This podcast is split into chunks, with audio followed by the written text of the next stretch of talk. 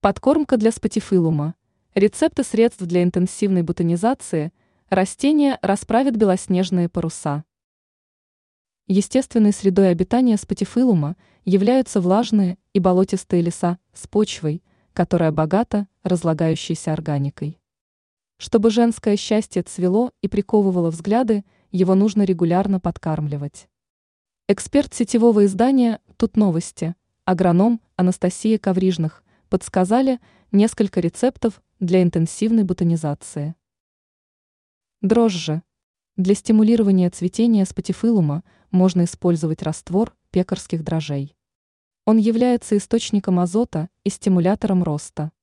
Эксперт рекомендует концентрацию 10 граммов дрожжей на литр воды. Это средство применяется в начале весны вместе с удобрениями, которые содержат фосфор и калий. При таком питании растение обязательно зацветет. Водка. Этот вариант нельзя назвать удобрением в привычном смысле слова, но наполив водкой растение откликается обильным бутонообразованием. Метод подходит для абсолютно здоровых спатифилумов.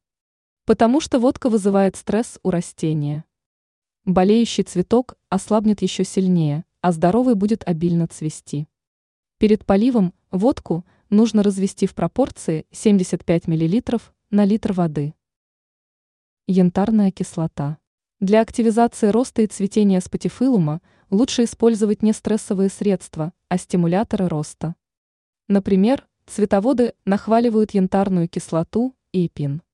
Готовят растворы и опрыскивают листья раз в 2-4 недели. Ранее мы рассказывали, как подкармливать комнатные растения активированным углем для роста и цветения.